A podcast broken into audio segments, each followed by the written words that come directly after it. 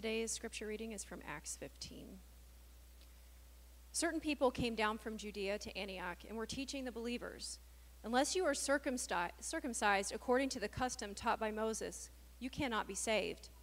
This brought Paul and Barnabas into sharp dispute and debate with them. So Paul and Barnabas were appointed, along with some other believers, to go up to Jerusalem to see what the apostles and elders about, thought about this question. The church sent them on their way, and as they traveled through Phoenicia and Samaria, they told the Gentiles how they had been converted. This news made all the believers very glad. When they came to Jerusalem, they were welcomed by the church and the apostles and elders, to whom they reported everything God had done through them. Then some of the believers who belonged to the party of the Pharisees stood up and said, The Gentiles must be circumcised and required to keep the law of Moses. The apostles and elders met to consider this question. After much discussion, Peter got up and addressed them.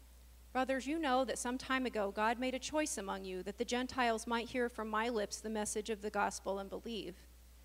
God, who knows the heart, showed that he accepted them by giving the Holy Spirit to them, just as he did to us.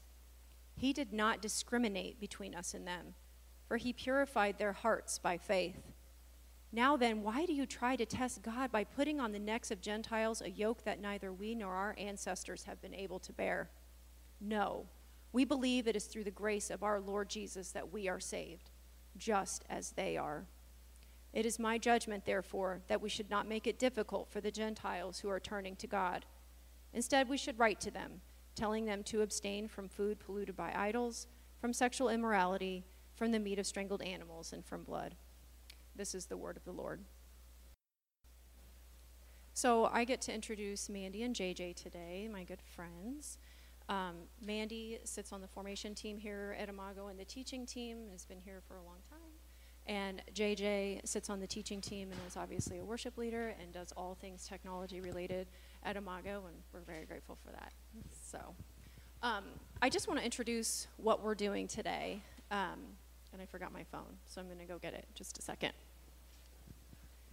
Okay, so there's going to be three topics today, and so essentially what this panel is is we're going to, as JJ was saying, there's a way to disagree well.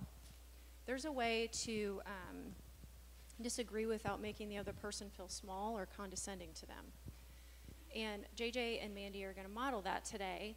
Um, when it comes to Mandy and JJ, I've watched them debate things. If you ever want a place to actually do something similar to this, not a debate, but like to practice or think through what you believe, East and Orthodoxy on the second Wednesday of every month um, is going to come back in January. We're taking December off. But in January, the second Wednesday of every month at Pizza Works, we meet and we actually have guided conversation about theological topics. So if this is something you're interested in on a regular basis, we've got a place for you to do that. Um, so there's going to be three topics, and um, I'm going to introduce the first one, and, and we'll go through. But the idea with these is that Mandy and JJ will talk about this topic in a way that is respectful. So the is there anything else you want me to say before we start? Okay. So, the very first topic is a very heady theological topic, and some of you may not even realize that this is in the realm of Christianity that people actually talk about this stuff. So, this one is on the humanity and divinity of Christ, or as JJ likes to say, instead of divinity, he says omniscience. So, omniscience means that you have pre knowledge of things. So, um, a little caveat, a little description of this. While we can't truly know, quote unquote, the full reality of Jesus during his time on earth, and even if we had the facts, could never comprehend all of it, it is important to explore some of the broader, more heady theological questions of our faith. In this instance, we will discuss differing thoughts about what Jesus did or didn't know while he walked with us. Did he know in advance what events would transpire? Was he aware of the full expanse of divine knowledge? What difference could that make in our understanding of his role and ministry on earth or the nature of the resurrected Christ? So for this topic, JJ is going to go first. So uh, you're going to see a running theme between Mandy and I where um, when I present like what I believe about a topic, it's going to be the more historical aspects. It's going to be much more in line with kind of historical thinking. Mandy's going to probably take the opposite idea. So in this case, uh, with, um, as I call it, the omniscience of Christ, this conversation came up because I was remembering something that happened in college where someone went up to a student led thing and said, basically asserted that Christ had no knowledge of the miracles that he was going to perform until the very moment he did them, which, uh, while I was going through college, was defined as a heresy. I mean, what, what do you mean that Christ didn't have the knowledge of the miracles until he was going there? And so, in that omniscience, that foreknowledge, I'm under the belief that Christ had full knowledge of what he was going to do while he was on this earth. Maybe not the exact particulars, but he had knowledge of he came to this earth for a reason. He came in man's form to be the Redeemer, and as such, he had to do specific things while on this earth. He had to be tempted. He had to be um, go through the desert. He had to live life physically. So, in my view, in the historical view, I believe that Christ did have full access and full omniscience to everything that God the Father, God the patriarch, whatever you want to call that, um, he had full access to that knowledge and he had full access to everything that is Christ. Uh, because in my view, if you say for certain for a fact that Christ did not have access to that knowledge until the very moment he needed it, what does that say towards the idea that he was fully God and fully man? He was 100% God while also being 100% man. Because if he if he does not have access to that knowledge, then how can he be fully God if he's not fully omniscient at the same time or has full foreknowledge of the events to transpire? So that that is where my viewpoint stands, and that is, as I said, the historical viewing and the historical understanding of the divinity of Christ. I'll turn it over to Mandy for her points. Um, so to start, I, I would maybe say that JJ's view is more the traditional view rather than the historical which is something that we absolutely can talk more about. Um, and before I get into what I believe, I will say what I believe about the nature of Christ while he was on earth does fall into a legitimate heresy. But the reality is that over the 2,000 years that faith has existed, almost everything we believe today was a heresy at some point, and there are things that they would have absolutely found heretical about what we believe. I'm going to interrupt for just one second. I hope that everybody pointed, at, like, paid attention to how Mandy used nuance in language that can help when you're talking to people. So JJ used the word historical, Mandy used the word traditional. So that's something that you can keep in mind when you're talking to family members about hard things. The, the language matters, and you can maybe siphon off some of the frustration you might feel by couching it in different language. Just wanted to point that out. And also asking clarifying questions if you're not sure what somebody means by a certain term. So, because JJ and I've had these conversations, I know he doesn't mean that what I believe is new. Um, just for him, historical is like what has the bulk of the church believed over the course of the majority of time. Is that is fair? pretty. That's the fair statement. Yeah. Okay. So, so for me, I, the reason I, st- I that's a sticking point for me is because what I believe is historical. It's as old as any other belief about Jesus. It just wasn't mainstream. And that doesn't mean that mainstream is wrong either. It just means there is space for what I believe, even within the minority of a theological understanding. I hope that all makes sense. So, for me, I believed what I was taught for the majority of my faith, which is exactly what JJ kind of laid out. But over time, there was a cognitive dissonance for me um, specifically in relation to was was what Jesus was doing when he was going off to pray, when he was seeking understanding from the Father. All of these times that we see him modeling what it looks like to grow in your knowledge of God and your mission, was that all for show? Because if he had all that knowledge already, then he was really just mimicking what he wanted us to see and even yesterday, JJ and I were discussing the difference between if Jesus knew knew what it was like to be tempted, does that mean he had to actually feel tempted? For me, the answer is yes. If, if Jesus was truly having a human experience, he could not have held all of that knowledge, all of that full expanse of understanding in a human brain and still have been a model for us in how we're supposed to seek that intimacy. So there is scripture that backs both of these viewpoints. There is history that backs both of these viewpoints. Where I land is where I need to be to reconcile what Jesus came to do from my understanding and the nature of how he needed to, to understand the world around him in order to do that. So I believe that he he did call it selective amnesia. I do not believe that Jesus held all of the knowledge of the divine. I don't believe he knew future events before they happened within the context of, you know, miracles and prophecy and those kinds of things. I don't believe he had any greater knowledge than any of us do. And so for that reason when he says we can all seek the same relationship with the Father he had, it's because he chose to experience his faith the same way we do for that time on earth. All right. So if you have questions about that, there will be a Q&A after we're done with the three topics here today. Is there anything else either one of you want to say? Uh, yeah, I'm just going to, I think right now is a good idea to just kind of throw back some like, hey, you're wrong and I'm wrong, and do that. So uh, as I was kind of looking through and researching this topic a little bit, I ran across um, some philosophical ideas on just the idea of knowledge. So my first retort to like Mandy's viewpoint would be, okay, so how do you reconcile the? And she already talked about it, the uh, propositional versus non-propositional understanding, which is in propositional, you know a thing. So you have like I know intellectually what it is to give birth. I cannot experience that so I have propositional knowledge of the idea of birth and what it means to give birth and what all that entails. I don't have non propositional knowledge because I have not been able to experience it. I don't have that experience, and I never will, of the physicality of it. So, and that's kind of the idea where I fall back. Um, so that would be the first counterpoint, which Mandy already touched on a little bit actually in her summation of her viewpoints. So, I had notes in here. Let's see, there's notes. Yeah, so while God must know such facts as being crucified is suffocating, being crucified is excruciating, being crucified is humiliating, omniscience does not require that God knows how it feels to be himself crucified, uh, which is more the tra- traditional historical viewpoint of, yes, God knew all this. He knew exactly what was going to happen. I would, and my viewpoint would go so far as to say that Christ knew what it was to be crucified, but to go through the act gave Christ and God new knowledge of the feelings so that he become more empathic God. Any response to that, Mandy? Just that I respectfully disagree. In particular with?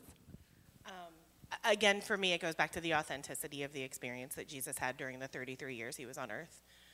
I, I, I just can't get to the place where he wasn't truly experiencing temptation. He wasn't truly experiencing loneliness. He wasn't truly experiencing doubt. Um, because the whole model of faith being taught through Jesus falls apart if, if he was just going through those motions or not fully experiencing those. If he couldn't sin, like let's go to the like Sunday school thing. Like if Jesus didn't have the capacity to sin, then some of the things that he taught and said were for show. Um, being fully God in full nature, he wouldn't have been able to sin. So that is the crux for me. And that's why during those 33 years, and I'm very specific, I believe that Jesus ex- existed as the Word of God, as part of God from all beginning. And after the resurrection, there is this cosmic Christ idea, which we don't have time to get into now, but Jesus genuinely became the firstborn of a new type of human. Thank you, Switchfoot. So, because we are all invited in to become brothers and sisters in that new creation, I am very specifically talking about the 33 years that he lived on this earth, approximately. So I just remind you, this is obviously a really heady theological conversation. My assumption is that you won't have conversations like this at Thanksgiving. If you do, I kind of want to be part of them because this reminds me of college. Like these are the conversations I had in college and seminary all the time. But our goal in starting with something like this is that you can see that this is a this is a really broad topic and there's lots of room for disagreement and it doesn't actually it affects how you live, but it doesn't affect quote unquote if you're going to get really conservative your salvation. It like what you believe about this is not to the point of like, well, we can't, you're not even a Christian anymore. Okay? I will remind people that heresy is a matter of dates. It really is.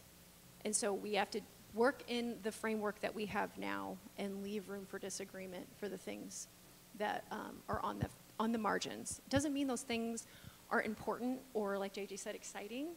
Just that's not the common space that we dwell in all the time. Okay.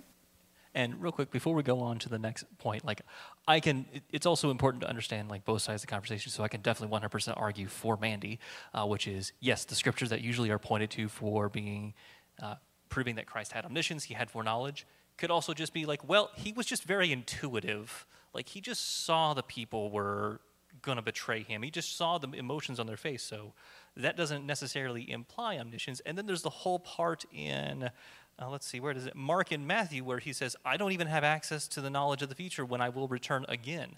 Christ literally says that in two Gospels. So, what does that mean? That's a fun one. Have these conversations because we both know that we could be wrong. And to me, that is an, a necessary prereq is that you acknowledge that at least on some level, you might have something to learn. You might have something you need to change your mind on. So, like I said, I did believe how JJ believes. And it's not that I evolved or like moved on or anything like that. Like what he believes is firmly rooted in logic, history, and scripture. It just became it, it, the, the, cognitive dissonance just became too much for me. And I had to revisit that theology in a way that would sit well in my soul so that I understood how I was interacting with Jesus. Which is perfectly fine. Right. Cognitive dissonance over certain topics doesn't exist for everyone. And when you finally poke that bear, it can be hard. All right, so the next topic that we're going to have them talk about, and Mandy's going to go first this time. This one is this one is a fun one for me because I like to listen to them argue about this. I've listened to them debate several things. The next one is about liturgical worship. Um, so we do we do liturgy here. That means like call and response, said prayers out loud, things like that. So the term liturgy literally means work of the people. Regardless of format, our time gathered together is meant to be meaningful, intentional, and creatively worshipful. But does format matter? While preference is a driver in this conversation, we will discuss the benefits and significance of a service that follows a predetermined set of prayers, songs, and readings versus a more spontaneous and free form flow. So I hope everybody understands the difference we've done we do both services here at Imago. The longest night service has been very liturgical in the past. It's been free form in the past. Usually, it's more of the um, special services that end up being more liturgical, but we do some liturgy on Sunday mornings. So, Mandy. Um, so, just to let you all know, we literally were having these debates yesterday during a planning service for longest night. Um, so, the service you're going to get on the 21st of December was the result in part of these debates. Um, so when, when we say that these are real, like for, for, for reals though, we did this yesterday. Um, so I came uh, into Christianity first through Mormonism and then through an incredibly charismatic, non-denominational, uh, Assemblies of God flavored um, church in the 90s during like the Brownsville Revival and Vineyard and all of that stuff. Um, and it was a very narrow view of the faith. I didn't know that at the time, obviously. And over the course of time, I um, became a little uncomfortable, well, increasingly uncomfortable with how divorced we were from not only other denominations, other Christians, but how we seemed to think we really did have like the only truth, which is something we criticized other denominations for doing. Um, and so I eventually, in my 20s, became friends with monks and was exposed to a lot of different types of church services. And I started to find a lot of comfort in the idea of reading prayers and singing songs that had existed for hundreds of years and that linked us to the larger church, both now and throughout history. The emergent movement became a thing, and I was all about that. For those who don't know, it was basically just this group of church leaders who um, realized we had become disconnected from our history. And so the idea of merging the ancient with the modern became something that was a goal as people were setting up churches and services and things like that. And so for me, I am a fan of contemplative services. I am a fan of quiet, believe it or not. Um, I am a fan of experiential services where Rob's, Rob Bell's kind of, you know, having manipulatives and engaging the senses and Um, and part of that for me too is that we've been really lucky, even here at Imago, where we have music that's written by the congregation. We create a lot of our content because we want to make sure that we are connected to what the church is actually going through, needs, what the world is is doing. um, and so I find comfort in some liturgy, meaning those pre-written scriptures and prayers and, and all of that. But a service full of it, I quickly disengage because I spend more time thinking about do I agree with the things I'm saying? What is the implication of what I'm saying?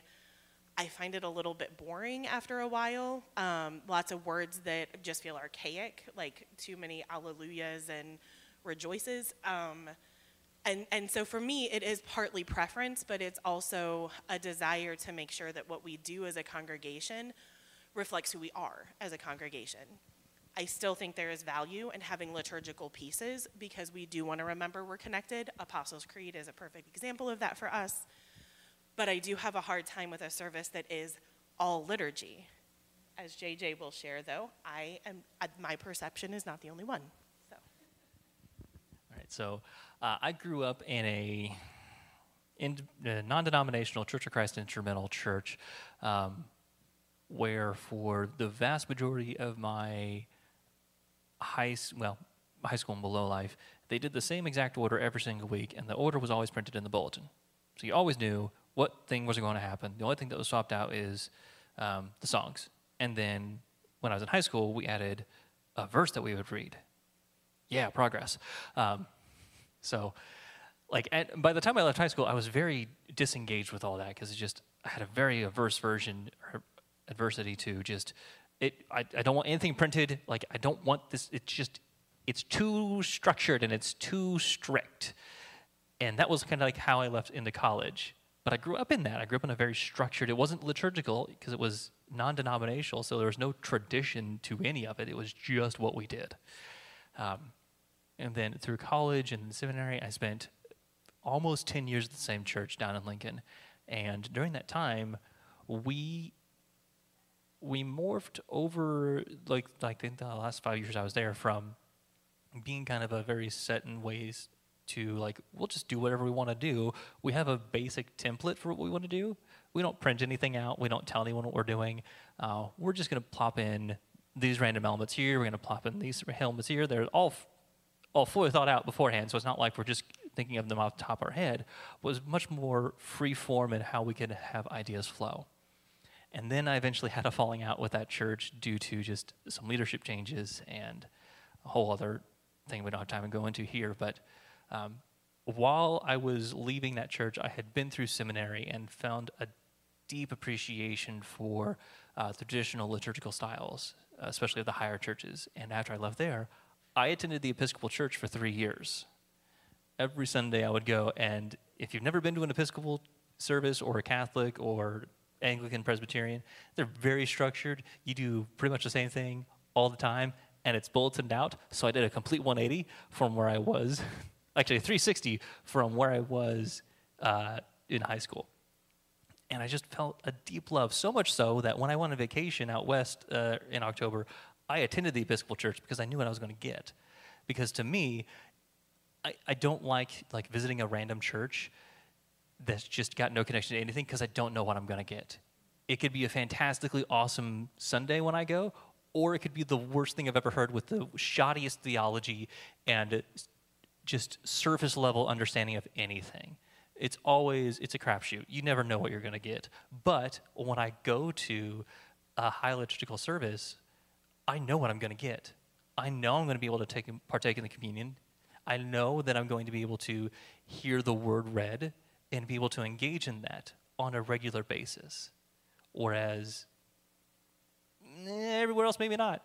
Like I, I always have that tension here of I want to bring in those elements more, but it's always at odds with who we are as a community. So just I find a deep appreciation and understanding because there is some comfort in knowing that I know I'm going to get specific things out of that morning.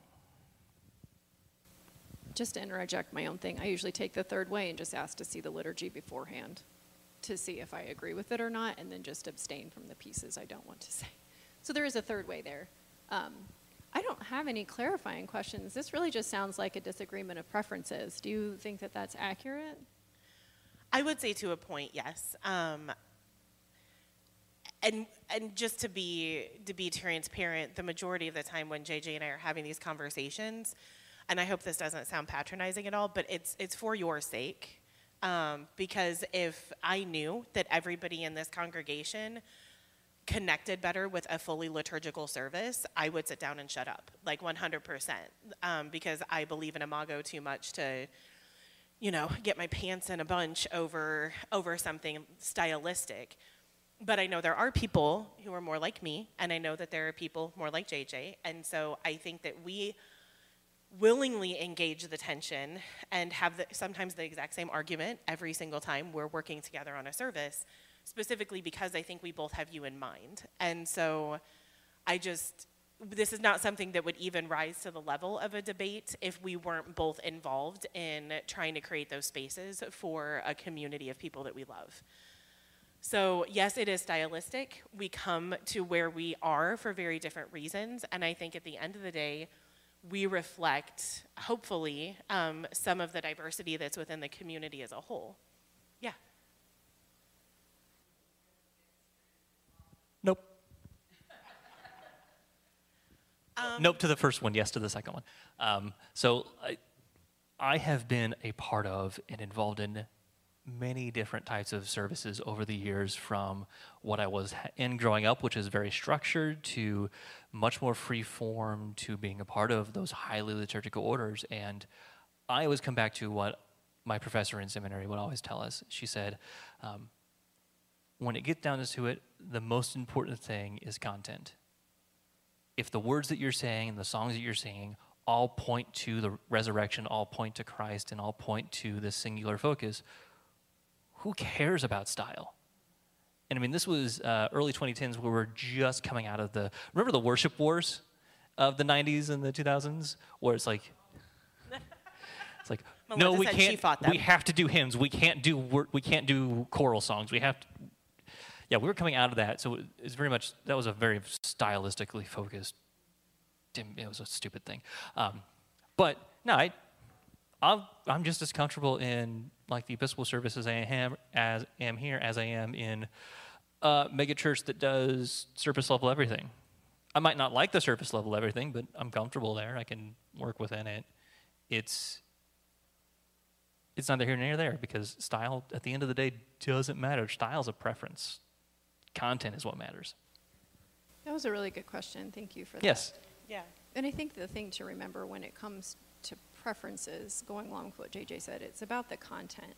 These are not things that are, you know, whether or not it's liturgy or freeform is not a heretical issue in our day and age. It could have been a long time ago, but for today, it's not a mm-hmm. heresy, mm-hmm. and so we have some leeway there. And the other thing to remember, and like when you asked if we were fixed, gosh, I hope we're all changing. Right. I, I hope so, because God cannot be known and so, in our continual seeking of Him through conversations with other people's perspectives, I hope that we grow and change and learn more about God today than we knew yesterday. And that requires change. Um, and for myself, I would say that my pre- I, I'm self aware enough to know where I best engage. But when I'm engaging these conversations for the sake of another community, I want to make sure I temper. And so I'm lucky to be in a group of people with our leadership team where I know I'm respected and my voice has a, has a space. And so I can make my, my voice heard and then I can step back, let other voices be heard, and seek together to try to find what we believe would be the most advantageous for the community. And so there's two different layers to that for me. I, I know how I'm wired. And so I'm not saying I'm fixed, but like my preferences are just what they are. As far as for the sake of a community, not at all. I'm, I'm very open to what people need. And if I'm not representing that, I want to hear from the people who are. Uh, to real quick give an example of that because mandy mentioned we were talking about longest night service yesterday we were we had this exact argument yesterday and uh, the tension i always have is like if you let me plan something i'll plan it probably decently well but it's going to be to my preference and I'm not going to think of everything because, well, I just am one brain. I don't have many brain. And there was that tension yesterday between the conversation of, like, Mandy wanted this to be like, this one thing, let's have nothing but silence for like 45 minutes. Not, it wasn't that, That it, is not what she said. it's, she didn't go that far, but it was Maybe 20 minutes. It was a good chunk. it, it was a lot of it was a lot of silence and i'm like but wait wait we need to allow people to we need to bring people out of that somehow and give some space and that's the tension we had is like she pulls me towards things that i don't think of and i pull her to things she doesn't think of and like we meet in that middle common ground and i think that's like where the liturgy thing of is is that's where the that is as well I guess just we need to pull to a common ground and find out what for the community work makes sense. Because I was just thinking, like, as you asked that question, hundred years ago, we didn't have choices.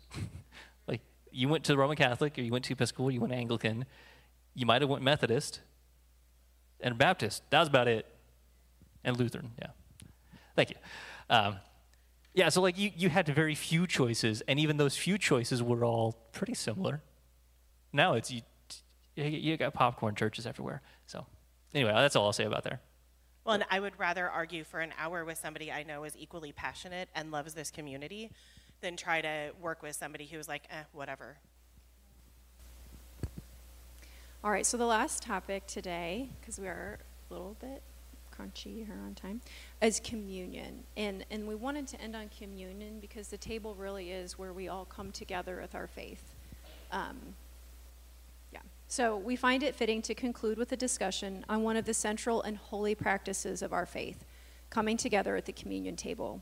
While we are excited to engage in a lively discussion on what we believe actually happens when we participate in communion and what the act can mean, we will also share our shared reverence for this sacrament, mostly because this most accurately illustrates the truth that it is in coming to the table that we all together find our common ground. JJ, you're going first this time. Um, so, if you don't, if you're around me a little bit, you'll know I don't talk too much until I get to a topic I care deeply about, and then I won't shut up. Uh, this is one of those topics, as is the last one. So it, it's really hard for me to temper my words because I just want to go on and on. Anyway, so when, it, when we come to the table, um, there are traditionally four major views of how you think about it. You have the Roman Catholic view of what's called transubstantiation, where the elements presented in front of you literally become the body and blood of Christ. So the bread becomes his body, the blood becomes his, or the wine becomes his blood. That's a very traditional view in the Roman Catholic Church. So, what happens to grape juice? Uh, Sorry, I it's a good question. I don't have a. Uh, give me more minutes. I'll give you. And actually, they just they use wine. Um, sorry.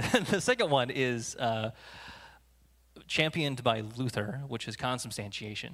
Uh, it's another like Christ is there, but doesn't physically change. The other thir- the third one is uh, a reformed view, which is it's a spiritual awakening. Christ is there spiritually and everything. And then the final one is uh, it's just a memorial.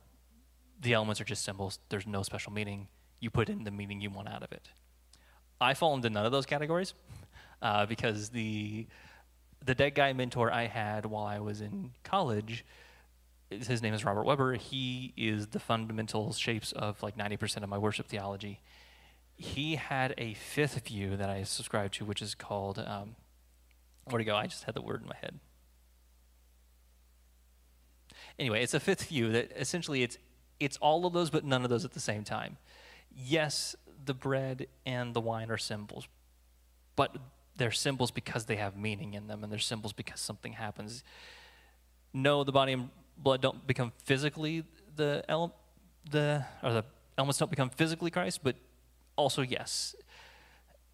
No, that Christ is not only in the elements, but also yes, he is in the elements. He is in the viewer. Um, I literally just forgot the so word. both and. It- yeah, it's a both and. Yeah, it's- four meanings. essentially it all comes down to it's a mystery.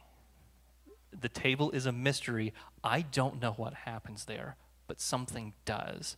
Something happens when you meet together with the community at the table. And I think he best describes it this way, which is at bread and wine, God discloses his whole story for those who know how to see. Yes, bread and wine are symbols, but they are not empty. The ancient fathers taught that symbols participate in the reality they represent. We do not make a symbol meaningful by ascribing a meaning to it, as the Enlightenment teaches. Instead, meaning inheres within a symbol because a symbol signifies a reality and performs that reality. Bread and wine signify and perform God's story and communicate the benefits of God's story to us.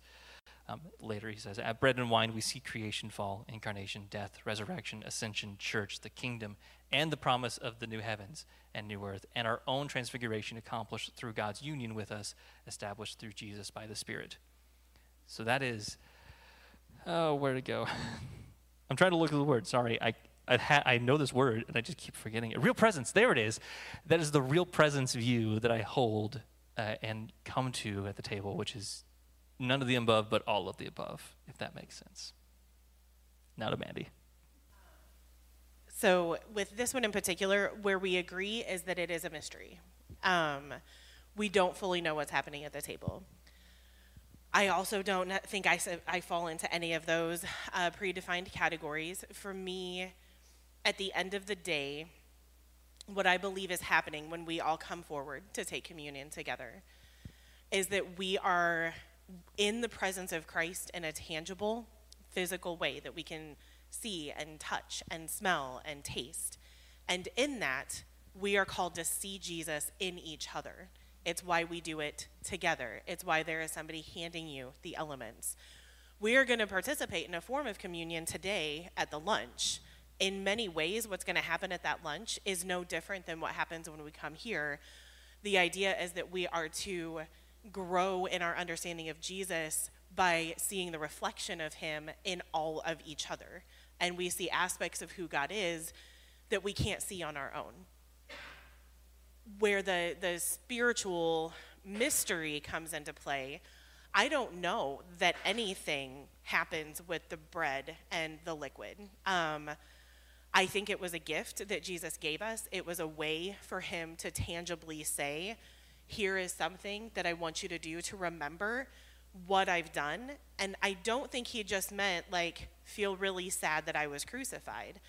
I think he meant, in my crucifixion, I am laying bare that none of the systems on earth can lead you to salvation. That only comes as you are authentically yourself with God and with each other. And that is what we are committing to at the table. Should we review our lives for sin? Yes. Should we go to our brother or sister if we know that we've wronged them and ask for forgiveness? Yes. But to me, it's more about the relational connection within the understanding that we are brothers and sisters in Christ. So, what happens to the bread and the wine or the juice doesn't really matter to me. That's a digestive question, and I'm not a doctor. I just know that it's the place that we're invited to find unity with one another, even if we're at odds on everything else. Um, I will say that the we chose this last partially because this is one of the areas we agree on, uh, and the part of the area the area that we agreed on first, we realized it was, oh wait, we're we're both the opinion we'd love to have communion weekly. Like I grew up doing that. I think it's important to do. Um, logistically, that can be a challenge. Um, so like we can't always do it here, but I would love to do it every single week. It's uh, something I see as beneficial because if you put the meaning into, uh, let me backtrack. I, when I grew up in that lovely little church, uh, there was no meaning to the table. It was a thing we did because we had to do it, and a lot of times the elders who gave the minute, gave the little spiel ahead of time, thought of the like thing five minutes beforehand. It was super great and intellectually challenging. You can tell. Um, so yeah, like that, I feel like is a place where a lot of people come from. Is it's a thing to do. We just do it because we do it because we do it because we do it because we do it, which is not how my views have shaped over the years. I don't think where Mandy's views have shaped over the years is there is deep meaning in what we do with that table. Deep and thoughtful. And if you're putting the thought into it and you're making sure that it's not just an act you do every single week because the Bible says so, that's what makes the table meaningful. Like, and then I will tell Mandy she's wrong for just seeing it as a symbol. But at the heart, there is meaning, and as long as you impart that meaning into the table, it can be beneficial. And just to be very clear, it's not like we've asked to do communion every week and the leadership said no. Like, that's not, it's just, we both know that we would like that, but we also know there are people that it becomes routine and rote for. And so, again, Imago has sought to strike a balance with all of that. So just to be very clear that that's not like a, a passive aggressive ask or anything. Well, we have a few minutes. Um, and just to wrap up, I want you guys to remember that proselytizing any belief is not the goal of relationship. The goal of any relationship is love and respect. Um, I think the reason that JJ and Mandy disagree well is because they respect each other, they trust each other, and those that actually came through shallow conversations first. Okay, we, you have to start shallow and go deep. That's just how it is for any relationship that you hope to build trust in. That's just the way it works. The other reason that I think that Mandy and JJ disagree well is they know that the person has thought through individually what they what they're talking about. It's not something they're coming up with off the cuff. They've researched it. So if you're in a conversation with someone and you're not sure if they have an opinion or if their opinion is well thought out, you don't have to be their educator you can just meet them where they are and just ask questions. I think asking questions diffuses most situations that I've been in anyway. Asking clarifying questions, asking questions just to seek that you're trying to to show the other person that you're really trying to understand i think goes a long way in building relationship and seeking that deeper, deeper conversation and we all know there are some conversations that you will never have resolution with and they may not be worth having and that's okay you don't have to have conversations with everyone about everything. It's okay to guard yourself. All right, is there any questions that you guys have either on the stuff that's been presented today or how to disagree well? We're not experts, but we disagree with a lot of people on a lot of things a lot of time.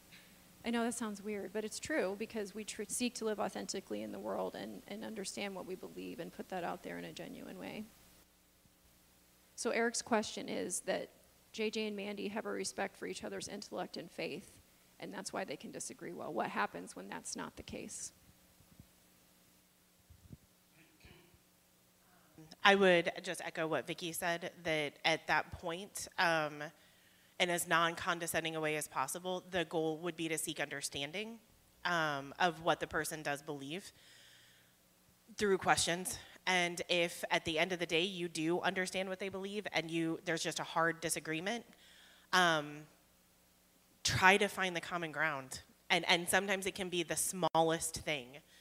But if you can start with common ground, and I'm not a fan of saying let's just agree to disagree unless that's really what you have to do for the sake of the relationship.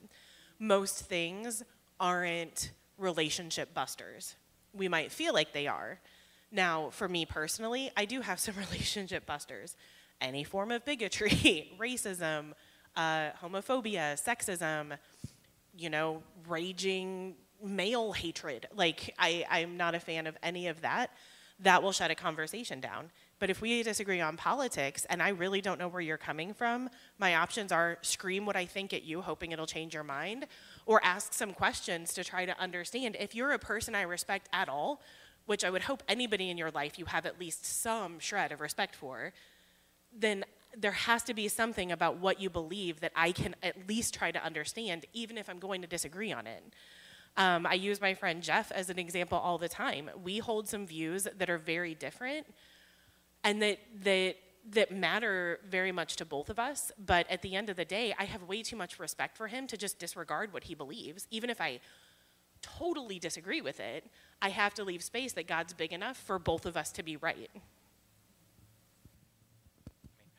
Um, research has shown that if you go into the conversation attempting to change someone's minds for very deeply held beliefs, you will fail and fail hard.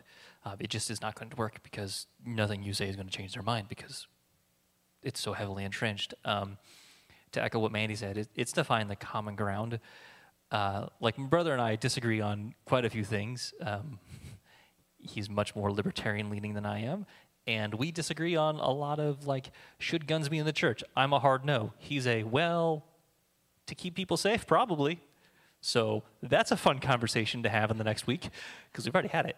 Um, or some other things like that. Like it's just it, it's finding that common ground. And i know that we're both coming from a place in that conversation specifically of we want to make sure the people in the building are safe and my viewpoint is you don't bring a gun to the church at all because that's how you keep the people safe. Where he says, but what if someone brings in a gun and there's no one there to help save them eh, because they can't retort? What do you do there? I don't have a good answer because that's a really hard conversation. Uh, but we both have an understanding of we're coming from the place of we want to keep people safe. We just have differing ideas of how to get to that point. And I don't know that there's a way that we can reconcile that both of us are both right and wrong at the same time because we are. There, there's not a right answer to that, I don't think, in this in our current climate. Well, and I think it, recognizing cognitive dissonance, like that's an area of cognitive mm-hmm. dissonance that you hold. I think that recognizing that is important. So, Eric, thank you for the question. That was a very good one. Well, and I actually do want to say one more thing, and this is probably the most controversial thing I'm going to say. And if anybody has questions after, I am open to those. It is also okay, regardless of who the person is, if there is somebody that has a toxic belief that you cannot reconcile, it is okay not to have them in your life. I don't care if they're your mom. um, if there is somebody whose belief system is so contrary to what you believe at, at, at, a gut level, I'm not talking intellectual or even faith at this point. I'm saying if there is somebody who holds a belief that is destructive to you or to people that you love, it is okay to have really hard boundaries, including not having them in your life at all. So I just want to make that very clear that seeking understanding, absolutely. Finding respect, absolutely. Finding common ground, absolutely. There can be a time where you close the door, and that's the most loving thing you can do. And we see that modeled by Jesus in the way he talked to the Pharisees. He was being loving when he told them that they were whitewashed tombs. Or, theologically, it is 100% okay to not have any idea or feelings about a thing at all. Um, like, just not care. You don't have to have an opinion on everything. Yeah, like I, I have literally no opinion on what happens when Jesus returns. Is it amillennial pre? Is it op- what?